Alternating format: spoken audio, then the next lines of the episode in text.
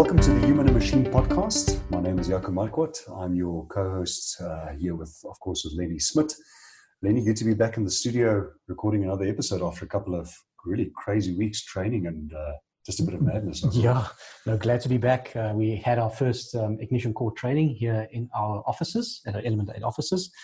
Great to have people back, seeing people in their faces, having that human interaction once again. Quite strange. And it was quite strange, to be honest. Um, I must say, my um, COVID protocol is a bit lacking. no, no, you um, did you did observe good, responsible behavior and yeah, social distancing. Definitely. but definitely good to have just a little bit of human interaction again. Yeah, it definitely seems like there's a craving for that. I, I, think it was on Inc.com or Forbes. I can't remember. I read an article over the weekend where they speak about people feeling today they're, they're experiencing FOMO, which is the fear of meeting up. and that's definitely uh, probably something that'll be coined now and become quite prevalent, but we definitely have heard and seen that. But yeah, there's definitely a bit of a hunger for just to get a bit of a human interaction and really good hosting our first Ignition core training course as well in South Africa. Um, so this week, of course, maybe just before we kick off with, with this week, the Human and Machine podcast, if this is your first time listening, uh, it is, it is of course hosted by us um, here from Element 8 in Fourways in Johannesburg. And we really aim to help you make sense of uh, the latest industrial technology and the challenges and opportunities impacting manufacturing today, uh, especially on the back of, of the COVID uh, pandemic. And we're really grateful, Lenny, if I look at a few of the past episodes, we're really grateful to have hosted some just extraordinary people and leaders in the automation world globally since we started this podcast very humbly. Um, today is no exception, and we look forward to speaking with Travis Cox, who is the co director of sales engineering at Inductive Automation. Uh, Travis started with Inductive Automation in 2003 and has previously served as director of training and uh, director of support at Inductive Automation, and Travis has overseen numerous successful launches of HMI and SCADA projects across various diverse industries. So, really looking forward to the to the chat with Travis from Inductive Automation. And when we, one of the key things that we that we hear about inductive automation is just the the, the incredible growth um, that the company and the and the technology has seen over the last few years, which is easy to understand, really given the SCADA and IIoT platforms' crucial requirements of affordability, ease to deploy and run, and flexibility. And it definitely does tick those boxes. So, really looking forward to chatting with Travis. Uh, Travis, good morning and welcome to the podcast. Great to chat with you. Yeah, thank you for having me. Really happy to be here. Perfect, Travis. Now, I think when we when we had a discussion with you, you said that there's one liner that we can introduce you with, and that was thanks to bowling. you just kick it off thanks to bowling. I'm just kicking it off straight with that. So, so maybe you can, you can maybe elaborate for so for people in South Africa. That's not cryptic at all. Um, we bowling is in the states is not what you see here at the Magic Company. Um, it's not about. It's a really big profession there. It's really taken serious. And Travis, I think you could have you could thank your your career pretty much on on bowling. Is, is that right? Absolutely, yeah. It's it's kind of a funny story. Um, I mean, so I grew up bowling. I've been bowling since I was, you know, a little little one, uh, eight years old, and and uh, have you know really taken bowling seriously. I, I was uh, in you know junior programs and I was a regional pro uh, for quite some time. But yeah, I mean, I owe my career and a lot of the relationships I have, you know, due to bowling. Um, in fact, our, our company if you know the history there, we started. Um, Steve Heckman, who is the owner of the integration business, you know, wanted to build his own software, and he uh, really reached out to uh, some some folks he knows. Say, hey, do you know any developers, any programmers? And uh, that's how it, um, it, it kind of things got started. And so Nathan Boeger was one of the the early uh, ones that was working with Steve, and he knew uh, Colby Clegg at going at UC, at UC Davis uh, at a university. Yeah. And uh, I grew up with Colby, and I, we actually met in uh, junior bowling programs. And so in, in Brentwood, California, it was uh, really quite fun. We've been bowling together for a very, very long time. And we went to college together. We bowled in college as well on the team there. And uh, really, you know, that, you know, since we've known each other for a long time, when kind of inductive automation got started, Colby brought in you know myself uh, brought in you know carl brought in quite a few folks and that's sort of how we started i mean really it was this core people a set of people from U- university of california davis that came in and and uh, started helping Steve build his dream software. And that's kind of what got this company really, really going. So it was really, yeah, all, I guess all because of bowling. Crazy. If you, if you guys haven't um, listened to our podcast with Colby, um, please make sure to download that. We, we talked a little bit with Colby around the, just the ethos and the, and the pillars that the inductive automation brand really has been built on. Um, so sure, please make sure to also listen to, to that part podcast as well. But Travis, with you, I think we're going to dive a little bit more deeper into the the tech side of things, um, and we really want to we really want to talk a little bit about about perspective, the new visualization module that you guys have from Inductive Automation. Um, and really just understand what this great opportunity there is for our system integrator and for our end clients by utilizing the, the perspective module. Um, now, obviously, the perspective module is is the new visualization module that's that's available for for inductive. Um, but yeah, maybe if you can just give us a little bit of history and feedback on on where it all started moving from Vision, which is the more traditional kind of SCADA application, to to perspective. Yeah, absolutely. I mean, let's let's kind of go back to the beginning. Um, you know, when when we started, we had prior to 2010 uh, with inductive automation, we had two different products. We had a product called Factory SQL, and it was written in .NET. And that was one that Colby originally built uh, here at Inductive Automation. And it basically took data from OPC um, and put it into SQL databases. So it, it had these transaction groups that we know today of in the SQL Bridge module. And it was really uh, crucial to you know, get that data into a database that we can then uh, you know, visualize. And so that was the, the first product. After we had that, we had to have some visualization. And that's really what Carl uh, Gould, what he really focused on uh, and he was a you know a, a Java expert. He built um, Factory PMI, which was plant man- plant management interface, and it was the front end, and that was all based on Java Swing technology. And so it was a desktop application, and uh, which Factory PMI is now the Vision module for Ignition. And so the Vision has kind of been with us since the very beginning. Um, again, built on Java Swing technology, uh, was really easy to get a client out there. You didn't have to have anything installed. You just simply go to our a web page, you click the link to launch a designer or the runtime, and it will download and run that uh, as, as an application on the machine. So of course you had to have a machine, you know, like a Windows or Linux OS that could run, you know, Java uh, so that we can actually open up the Vision client. But it was a great visualization tool. And we've had that, uh, you know, you know, over 16 years. And we've really, you know, made a lot of, you know, a lot of improvements to that product over the years, and it's been really tried and true in terms of what people use it for, for visualization.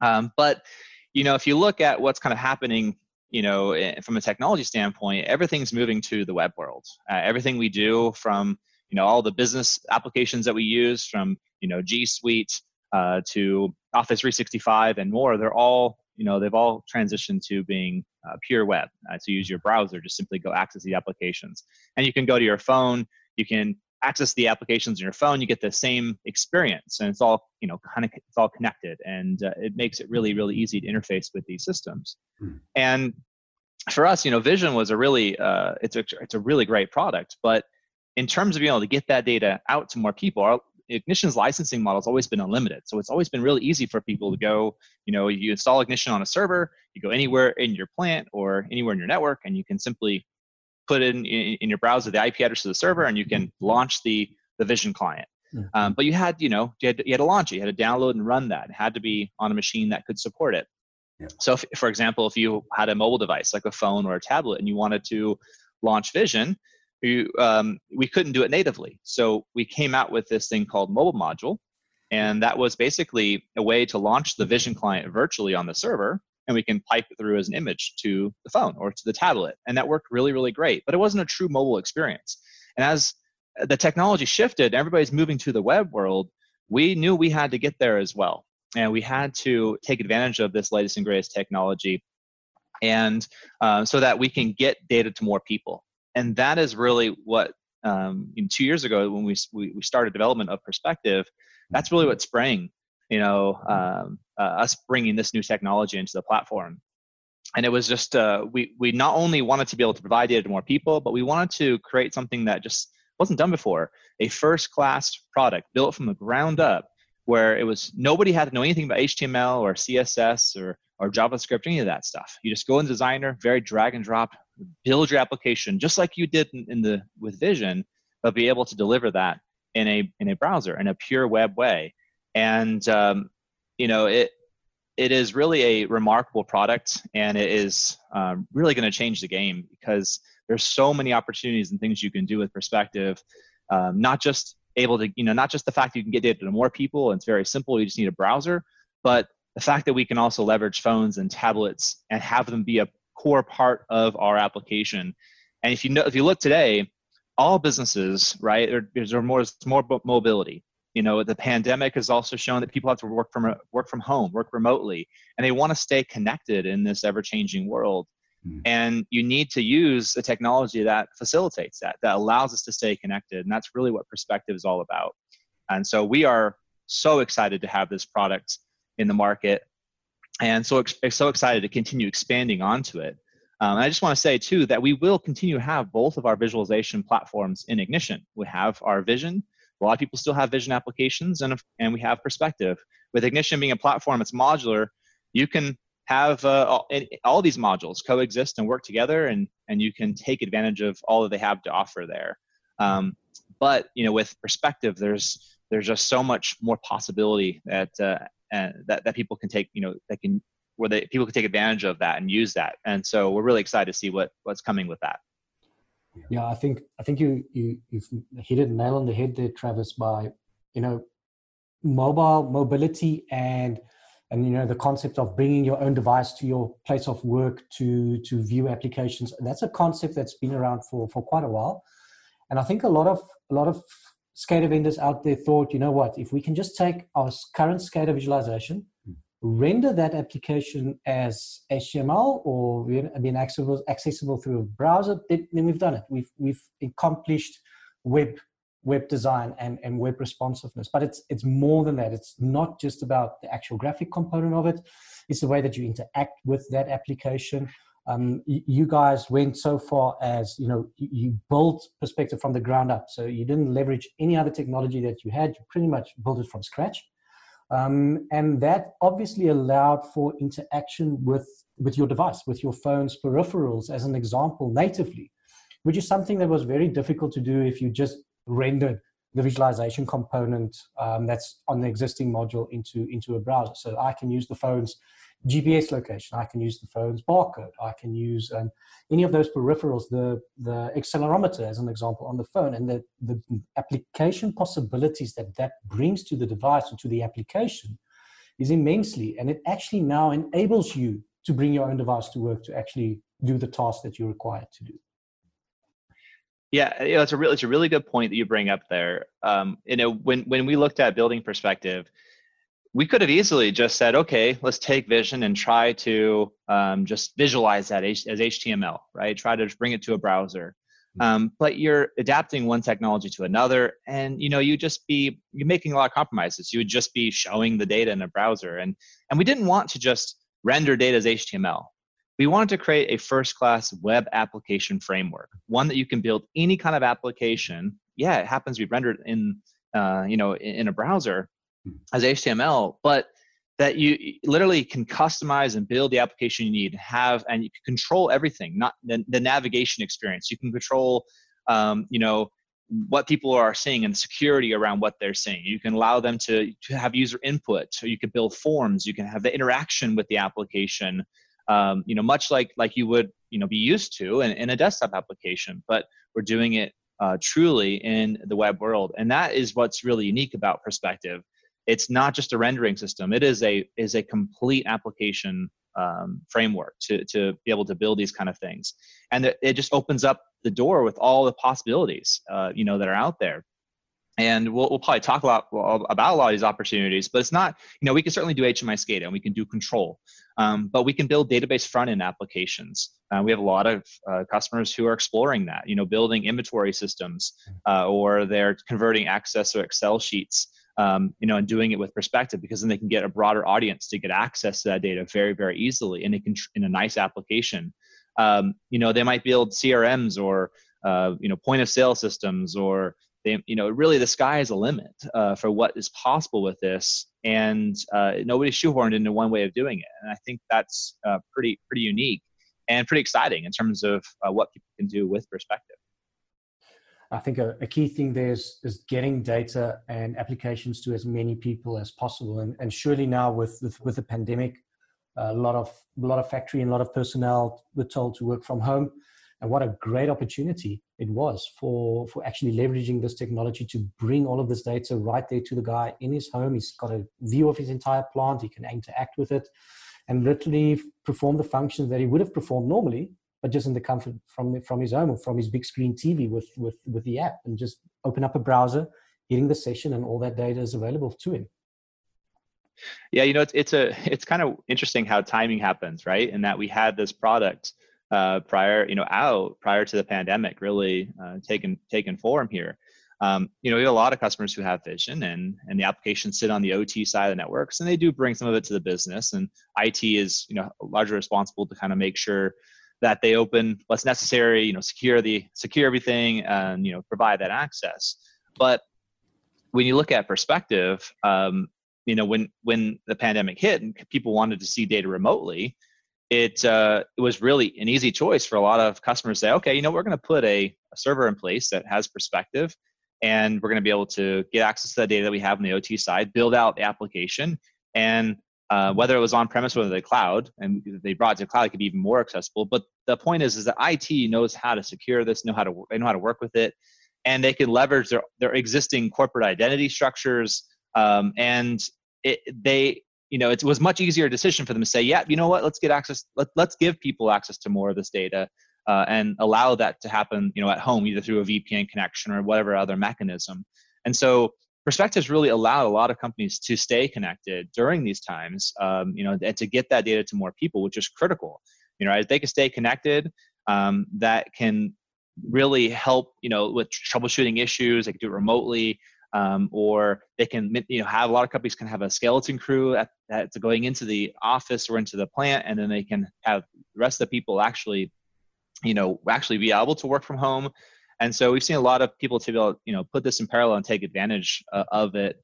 Um, and it really accelerated, if you will, their digital transformation initiatives uh, where they they wanted to do this. And so uh, before, you know, they might have been just kind of waiting. Well, you know, we're not quite ready to kind of get these technologies in place, but uh, now it's like they can see the benefits that it brings to table and the benefits of getting data to people.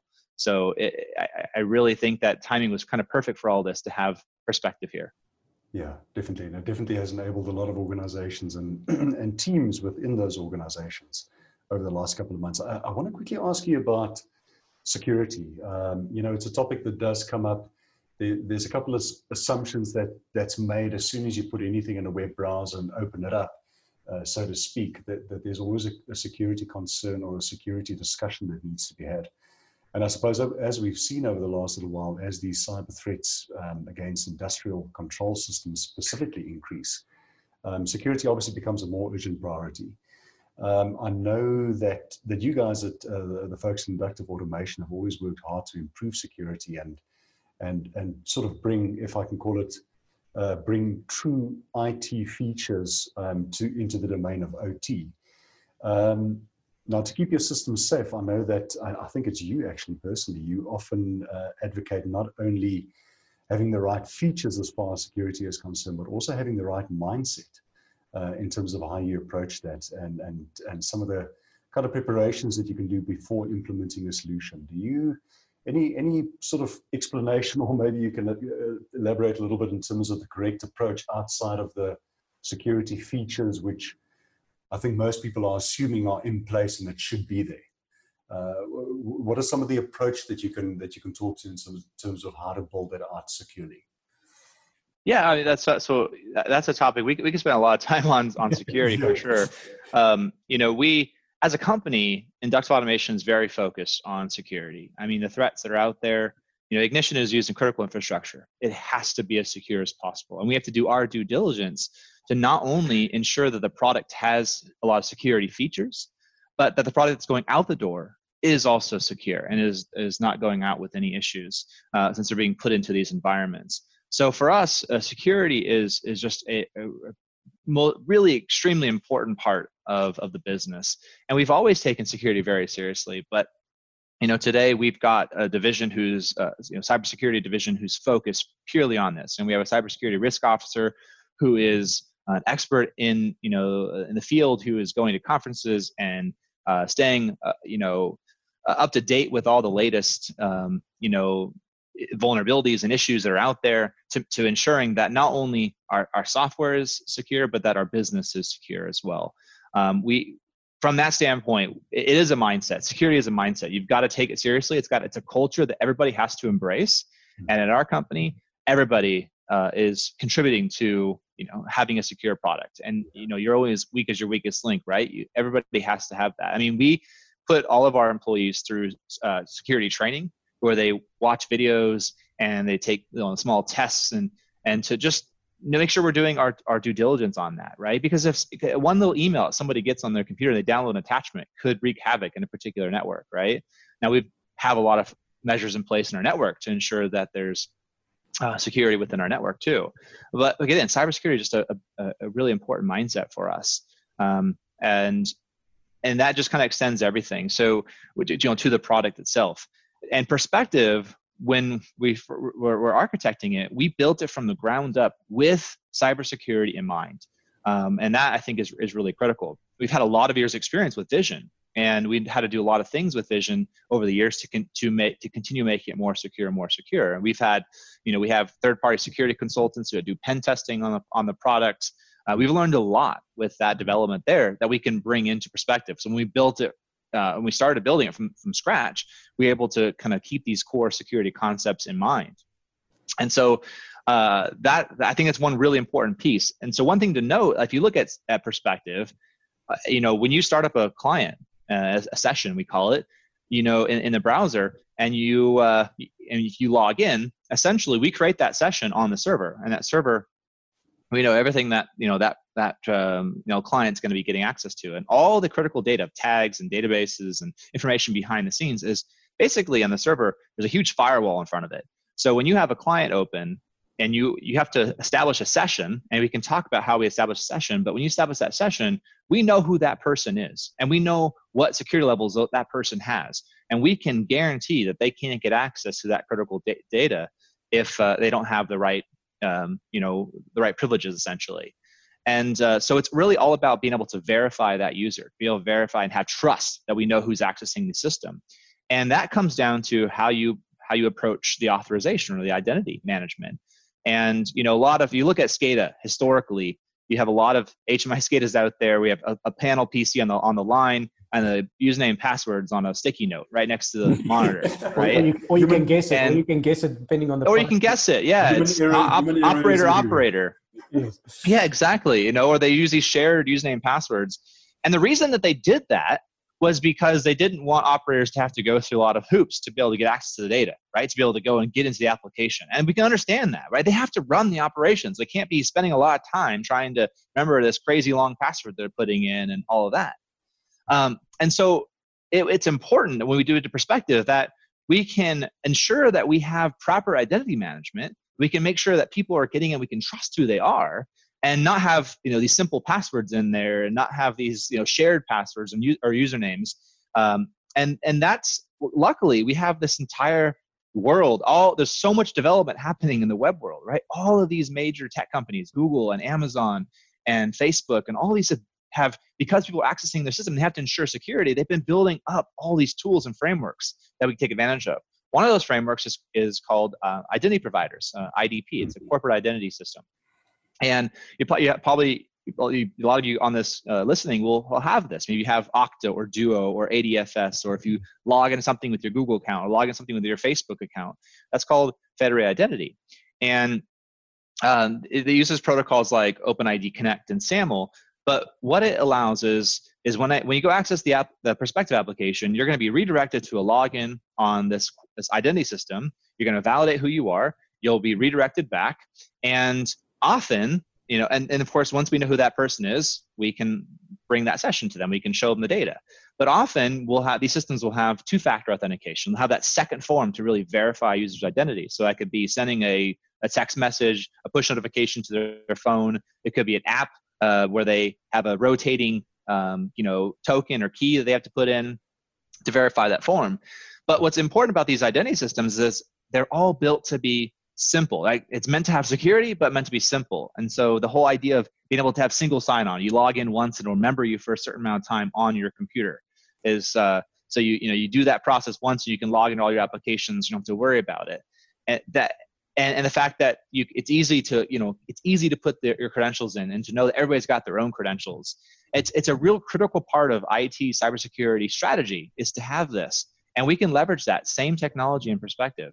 And al- along with that, to, you know, we're in the web, we're in the browser, um, and we can use HTTPS uh, and have certificates where people are, you know, you go to when you go to your bank and you log in, or go to some other website, you log in, you look for that green check uh, or you know the lock that it is secure.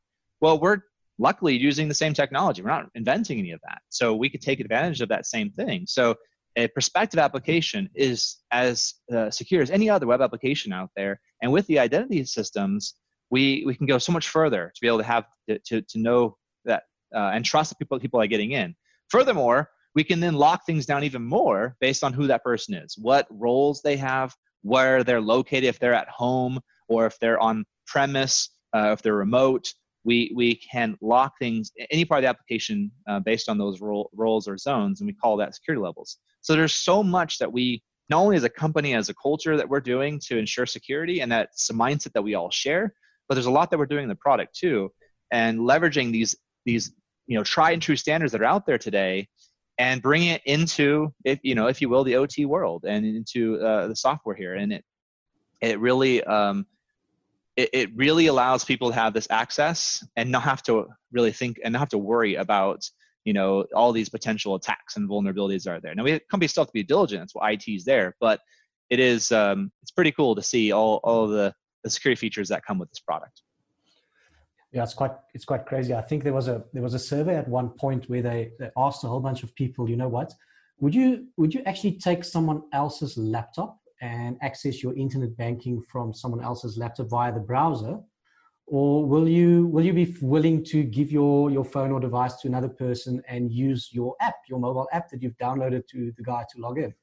Um, obviously, people were very, very suspect to allow to give their mobile devices. Uh, but with the browser, they were all kind of, yeah, sure, you can have my browser to access your, your credentials. And I think the, the, the point here is that you guys also have a mobile app. Uh, we spoke a little bit about it when we talked about utilizing um, your device's features like GPS and camera, etc. But from a security perspective, again, you've guys got the mobile app, and the same security levels apply there. Uh, it doesn't matter if you're going through the, the browser or the or the Perspective app. Yeah, right. And and so there's there's three different ways that um, you can launch a Perspective application. One is just simply in the browser, um, and with the browser, right, you just are. Uh, you know, just going to a URL just like you're with any other application. Like you're saying, there are a lot of people. You know, it's it's so used, it's so trusted that there's no no questions about it. The other way that we can access Perspective application uh, is through the mobile apps, and we have uh, native iOS and Android apps. And these apps are really they have an embedded browser. They're just a wrapper around the browser, hmm. uh, and a lot of applications are, are, are done this way. But the reason to have a, an application uh, on the phone is so that we can allow get get access to those phone sensors. You know, you can't get access to GPS or to the camera or to any other part of the phone without you know all the phones have security as well right? You have to allow an app to have access to it. So by having the app uh, the user can grant access to these things and leverage those features. There's so many exciting ways that we can leverage phones you know the having using the gps for geolocation or geofencing um, you know we could switch the app we could switch the screen uh, to a, a, different screen based on where the person's located you know or so if they go out on site, we can automatically get to the relevant data for where they are. Uh, we could tag their location, you know, from when they're, when they're entering data. So many cool, exciting cases for you know GPS. As long as the camera as well, we're seeing people who are putting barcodes on machines and scanning barcodes from the app, and uh, able to leverage that to you know get more context, to get to an area of the application, or to even use it for use it as a uh, as a part of the application, like for inventory control. Um, so leveraging the GPS or camera, or accelerometer, or NFC uh, or Bluetooth low energy, all these things we can get access to can allow that that application to be much more powerful, right? And we can do that because of the phone.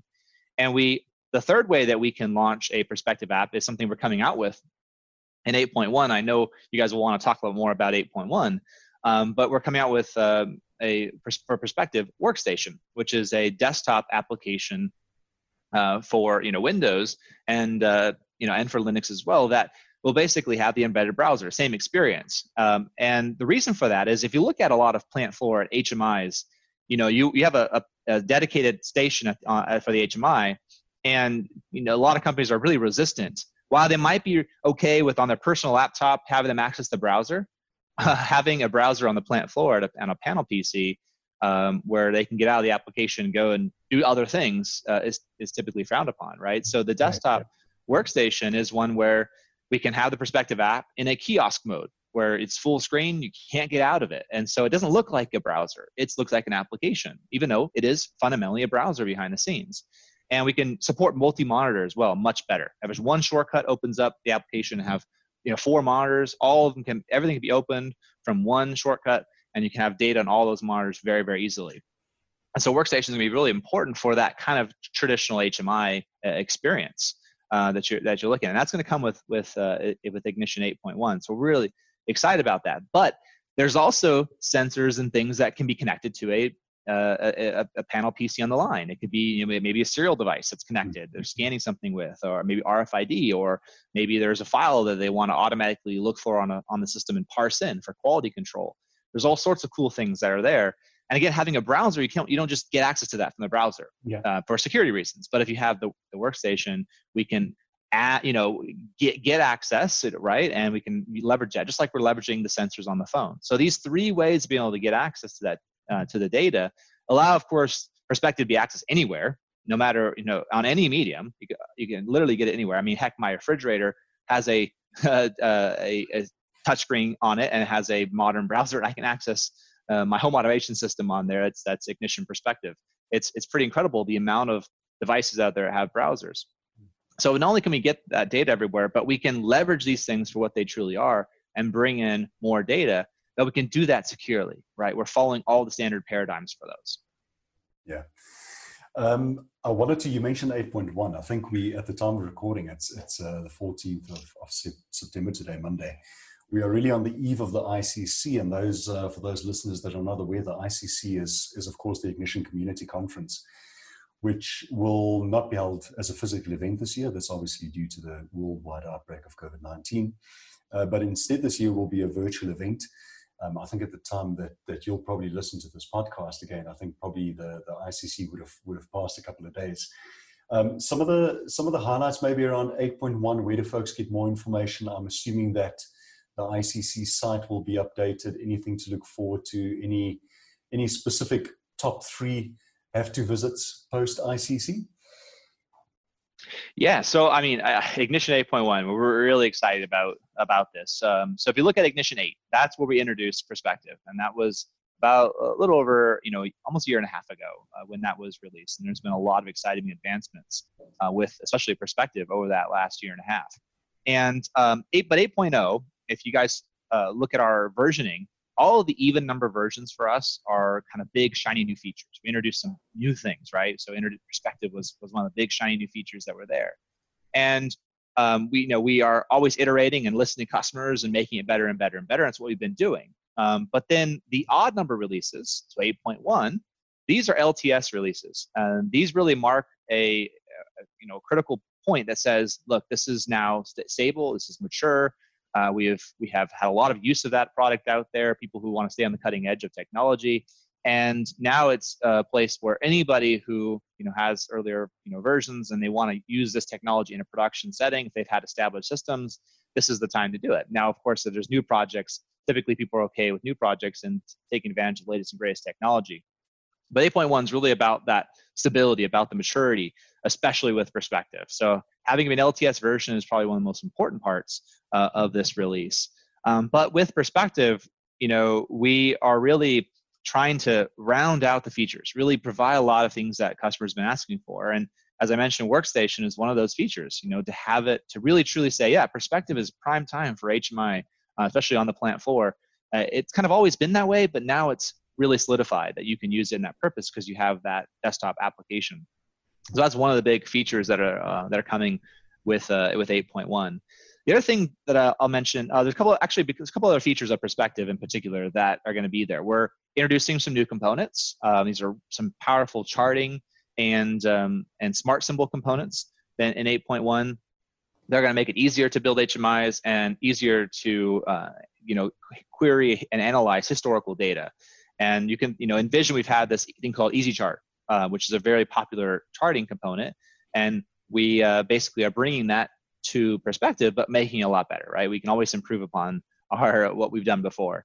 And so there's a lot of you know rounded out components and, and features that are coming in perspective people could take advantage of with this and uh, you know we're always going to continue iterating perspective adding more um, but we're there's some there's some good milestones in 8.1 along that the other big thing is again staying true to that security mindset um, we introduced the federated identity providers you know with perspective only because uh, it was a web application it was really really easy to uh, to bring that in there um, but you know, people want to be able to use the IDPs across the board with Ignition. They want to use it with the login to the gateway, log into the designer, log into Vision, as well as log into Perspective. Everything in 8.1 will support um, the IDP paradigm, and that's going to be really exciting because now uh, IT, especially if they're if that's what they want to use, it's no longer Active Directory and LDAP that they want to use. They want to use their corporate identity system now, and across the board, having that there, it just checks that box. IT says, okay, you know what, we're good, let's move on. And they can focus on the application at the end of the day.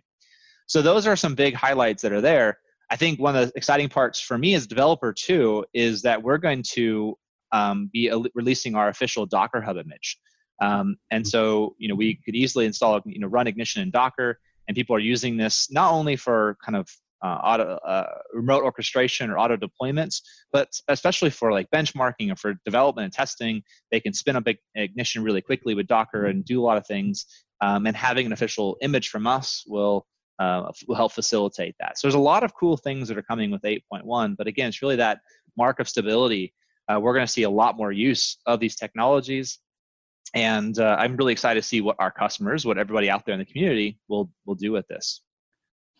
Perfect. Thanks, Travis. I think um, personally for me, I actually had a support case just last week about Docker, Docker support. So that's great having those Docker images available. Um, and I can see why why 8.1 is going to be a long-term support. Um, I think everything that's that's needed to be there to to really say it can be used on a plant floor from a SCADA perspective when we talk SCADA applications, and especially with the with the identity identity providers as well, from securing not only perspective but your application and the designer as well. Definitely see why it's a LTS or a long-term support release of of of, of Ignition. Definitely. Um, I quickly want to chat about something that's that's quite keen to my heart. Um, it's something that came up quite a lot in in numerous podcasts that we were doing. Um, and you actually had a had a webinar about it. I think you called it the the six easy steps to digital transformation. Um, yes. And and we talk a little bit about it during the when we spoke about the pandemic and how to get data to everybody and for me personally I, I love that podcast because i think or that webinar because i think a lot of people hear the word digital transformation and they think it comes with a checkbook you must have a checkbook with a lot of zeros to be able to afford and to get it going. And i really love what you've done there just to show the guys just just get it going. Just just do something and you can really get digital transformation quickly off the ground. And, and it doesn't have to be a massive project. It can be a very simple thing but just get it going and, and just leverage the technology to make that as simple as possible yeah that you know that's like the big myth right? That digital, digital transformation you hear we hear always a lot of hype about it and a lot of uh, companies who are putting their strategies together and all of that.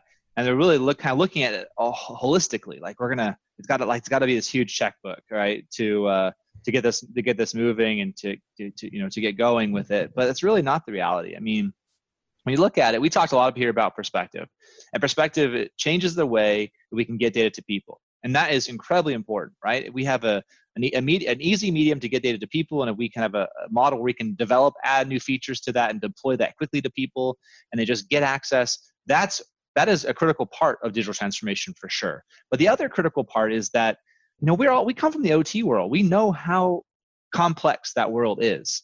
You know and you, you hear of a lot of in these digital transformation initiatives you hear a lot of this uh, it applications out there especially cloud platforms like aws and azure. All these amazing things you can do with data machine learning analytics and uh, bring into you know do deep learning and bring into data lakes and and all these amazing things that are possible. And that is there. It certainly is possible but they draw a single line down you know to the to the ot or to the plant floor and say we're just going to get access to all this data and we, we know there's an elephant in the room right when they do that because the world of ot is, is super complex. A lot of legacy plcs uh, with not a lot of security in them. A lot of domain knowledge has to be known. A lot of mapping of data. You have to know the addresses to map it to proper data models. Um, you know the you have to know what the what the units are and um, what the engineering units are and, and limits are. All these things have to be known and so a traditional SCADA system is one where you you know you have a, a server and you connect directly to all the PLCs um, there on the plant floor, and you may have you know 50, 100 uh, of those PLCs. You're bringing data up, and and you're and you're able to of course bring data to people. But that's not scalable um, because if if the IT wants to bring data up to that to those levels, they have to turn mid- SCADA into middleware. That's not what it's designed for and not going to want to try to connect to that the PLCs as well because there's a lot of security risk by opening up PLCs to the business side or uh, or even worse to the to the internet. Nobody nobody will ever do that, right? There's a lot of we, we have to kind of minimize the, the the risks that are there. You know, if you know the Stuxnet virus things, nobody wants that, right, mm-hmm. uh, on their on their systems.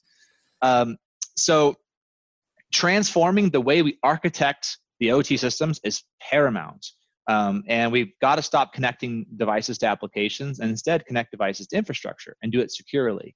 And so we talk about this a lot. And that six easy steps that I was going through was basically saying, look, it's it's quite easy to take advantage of edge products that are out there, and we have Ignition Edge that can easily connect to PLCs very inexpensively, uh, legacy PLCs, uh, polling protocols and convert that to a secure MQTT um, and bring it to a, a, pub sub model. Go, send it to a middleware that's truly middleware that we can then, it's infrastructure that then other applications can subscribe to. And that will truly open that data up. And it provides more scalability because then if I want to go get a brand new sensor or, uh, or device, that you know there's tons of them out there if you look at iot world there's a lot of companies that are making these new uh, amazing sensors um, and they speak MQTT natively and they're plug and play. You bring it to your network, you plug it in, it has all this amazing data, it's already got context and just comes into our infrastructure. Mm-hmm. And so if we if we can really transform architecture, we can take the old and the new and commingle them perfectly, but do it in a way that's using open standards, leveraging secure open standards that get data uh, out. And so we're seeing it's really, really easy to put an edge product out there and maybe, maybe even send data to the cloud. And we, people are putting data to the cloud and then having perspective up there to visualize it, having it available anywhere. Uh, and we can do all that securely, and IT will bless that whole system. And we can do that really cost effectively. I mean, there's people who are putting, uh, especially when the pandemic hit, I mean, they're able to kind of do complete digital transformation, if you will, and getting data from tons of PLCs and talking about you know a couple thousand dollars you know a few thousand dollars to get yeah. the hardware and the software to get the data up and to do things with it so along with these new sensors that are also cost effective.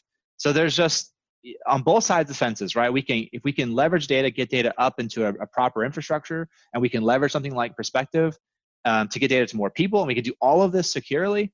Well, that's digital transformation to me, and it's not this crazy hard thing. It's not something that's in the distant future. It is here. It's now, and we want um, we want to help people with that journey and show them that there's a lot of value you can get along the way. Just by putting things in parallel with what you've got, you're going to get value, you're going to get wins, you're going to be able to propel more of your initiatives, and ultimately, yeah, you will transform your architecture, but you're not going to do it overnight.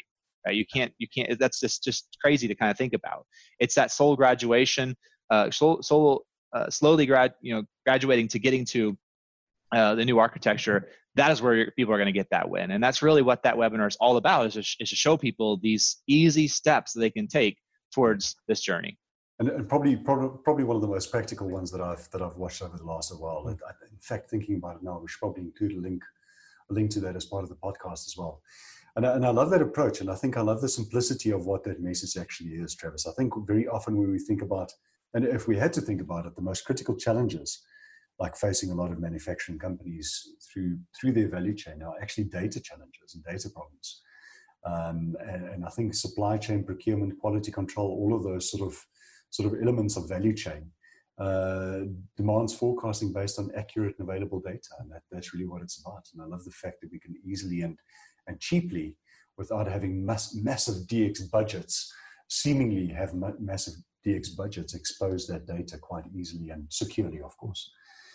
Yeah, and it is all about leveraging open standards. I mean, we have always been harping on this in the beginning. You read my mind. I was going to ask about that.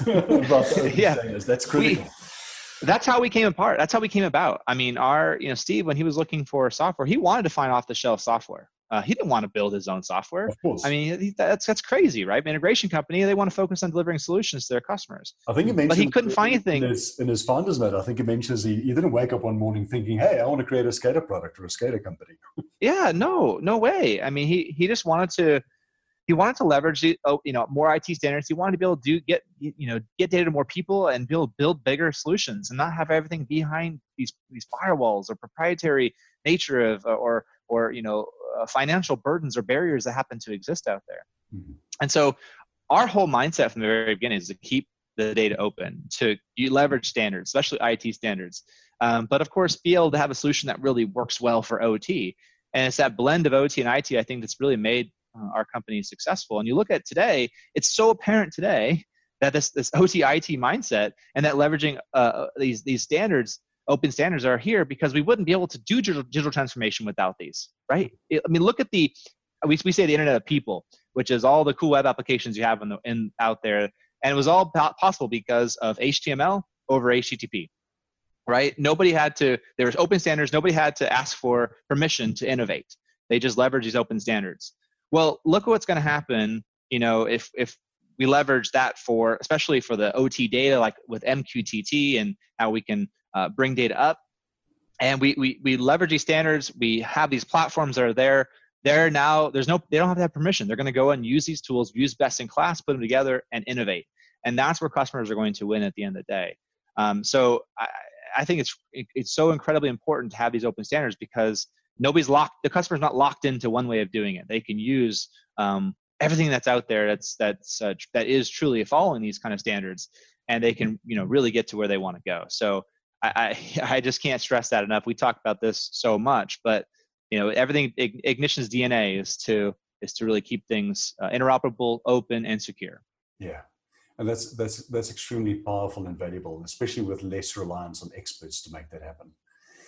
Um, I know we, I, I think we actually over time a little bit. Uh, Travis, it's the eve of it's the eve of the ICC. You're probably um, running around and, and, making sure a lot of the a lot of things are in place behind the scenes to make to deliver an incredible ICC. I think by the time this podcast will go live, would uh, that would have happened already. Uh, so we can probably share a few updates. I know Lenny is burning to ask you one more question, get a couple more minutes of your time. Uh, just just one thing. I think I think it's it's all about just the the immediate return on inve- return on value that you can get from from implementing these these products. I think a lot of people think perspective or they think a SCADA solution that you have to use it for a SCADA solution. Or, but Travis, you've got a very good use case um, just by doing, and it, it, it sounds simple, right? It was about just monitoring reservoir levels um, for, for a water customer that you guys have. Um, and just being able to use open standards. Uh, there was a few legacy systems, but using MQTT, the broker-centric approach, um, giving visibility to, to something as simple as a water reservoir level and just the amount of savings from a maintenance perspective and from a travel perspective for the guys don't have to go and drive out to the field every time to see what, what the levels are before they have to do their maintenance tasks. I mean, that for me yeah. is such an incredible story about leveraging digital transformation in a very simple and easy way, but the return is massive.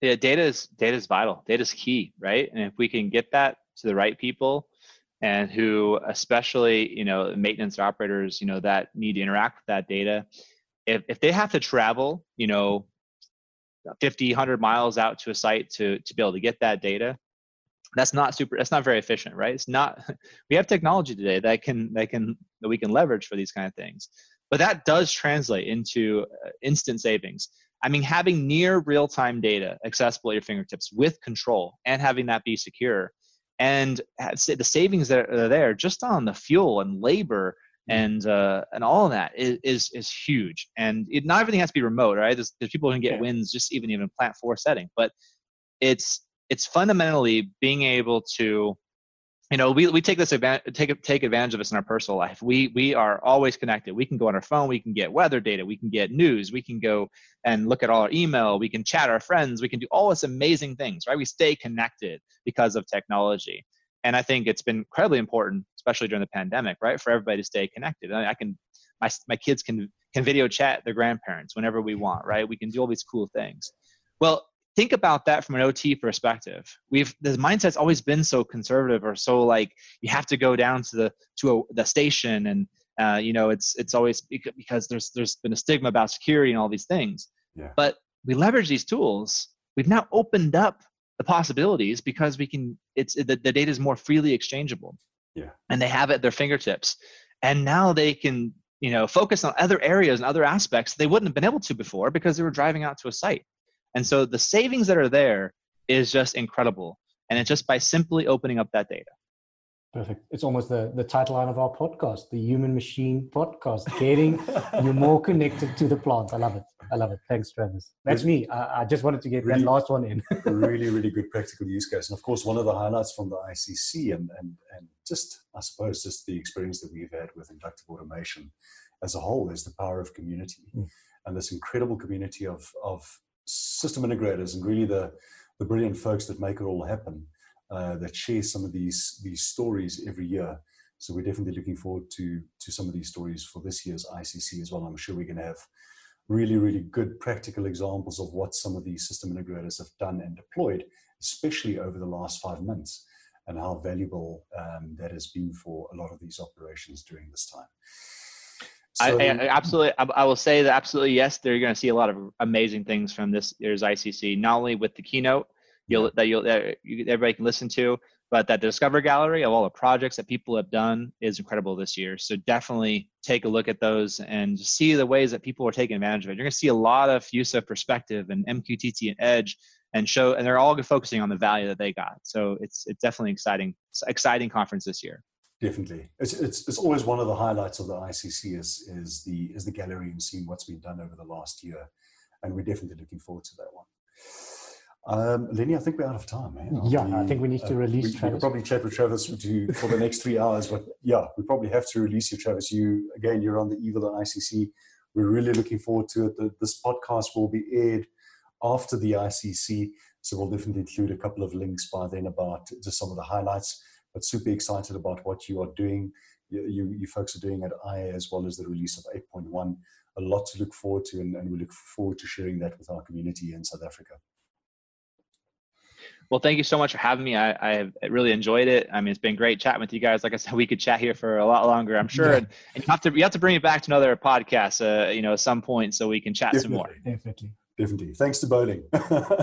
that's right. cool, Travis. Thanks again. I can't really do it right now, but that's okay. we'll, I think we'll definitely we'll definitely set up a follow up uh, podcast. We we said the same thing to Colby. We had you know with Colby we we really try to get behind the the culture of IA and and and some of the you know why the company exists and and it definitely feels like we should do a, a follow up with you both. But thanks again for your time. All the best for ICC. We're looking forward to it. We'll, we'll share those highlights with, with the community in South Africa as well. Um, Lenny, anything else from your side? No, I just want to say thanks to, to Travis. And as per normal, for people listening to our podcast, if you've got any ideas, any topics, um, any people you want me and Jaco to interview, uh, please give us a shout at podcast at element8.co. And again, a disclaimer, we're not professional podcasters. It's not monetized, but we, we're learning a lot every episode and we've had an incredible uh, list of people recommended to us. And it's going to be, I think we, we're in for a, for a couple of bumper podcasts over the next couple of weeks. I think the next following two, we're chatting, the first one we're chatting is with Leandra Webb Ray. So Leandra Ray is a data scientist with uh, Decision Inc we're going to talk a little bit about, uh, I mean, just the first thing, and the first question when I had a, an offline chat with her is, what the, does a data scientist do? Hmm. what is the world of a data scientist? You don't actually study data science, but um, getting a little bit of a more practical view on just some of the buzzwords, approaches, key things to consider when wanting to become a data-driven organization. So that's going to be a fascinating chat with Leandra Webb, who's a data scientist with Decision Inc., and then we're also chatting with Kudzai uh, Manditereza, who is the founder of Industry40.tv, which is a local community that, that he's built up pretty much himself, single-handedly, uh, that really aims to educate and talk people through just very simple, easy tutorials and how to get going with IoT and IIoT specifically, and connect devices with uh, AWS and different platforms. Fascinating guy doing really good work to, to enable and, and just educate the South African community on Industry 4.0 and IoT. So those are two future podcasts to, to look forward to. And yeah, we'll, we'll share some more details on those. But thanks for listening. Awesome. Thanks a lot, guys. Uh, thanks for listening. We'll share um, some links with this one around the ICC and look after each other and be safe. Thank you